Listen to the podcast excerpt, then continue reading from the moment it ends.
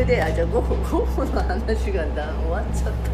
ゴッホの話をしたかったわけ。何分経った？ゴッホのあそう肥満の話ですからね。そうそうそう。ででゴッホっていう人は、えーもう自分のやりたいことを貫いてきたじゃない？で人に理解されるとかされないとかもう関係ないけどでも本当はちょっと気にしてた。だから最終的に病になっちゃって精神病棟に入っちゃったけど入ってもなおやりたいことをやり続けて死んだ後に今になってこういう風になっていく人もいるじゃん。うん。だから成功っていうのは生きているだけの話でもないなって。あとはこの間話してたサグラサグラダ・ファミリアを作ったガウディも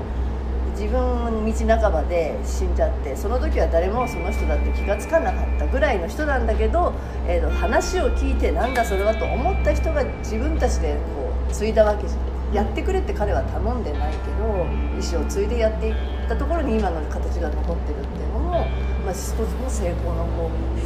つ成功っての一つだよね思ったのだから今結果が出ないから苦しんでる人がもしいたとしてもその結果とは何かともう一回考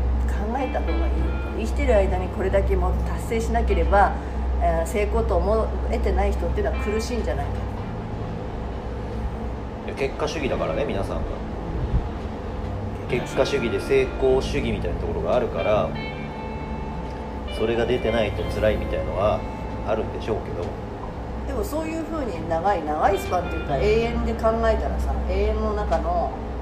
一過程でしかないじゃん。通過点。でいつも自分の通これは経験として通過点だけど自分自身も宇宙の長いスパンで考えたら通過点でしかない。ちっちゃい存在だから、うん、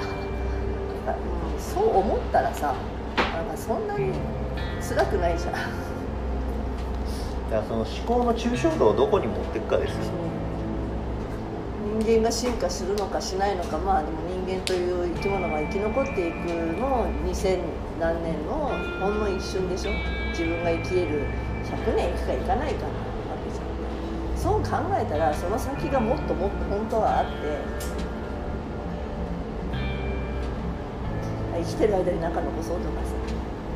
生きてる間になんかって思うからちょっと焦っちゃうんです。よ昇格しようとか。名をなそうとか私はいらいらないなって思うと楽だよ。私は今最終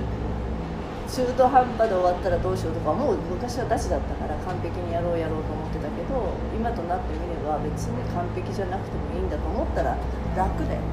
でこの体リバースだってちょっと3年前ぐらいはなんとかすぐに結果を出そうみたいに動いたから辛くなったわけじゃん。あそうじゃなくていいんだと思った今って、まあ、こういう活動は楽じゃん。楽楽でしょ。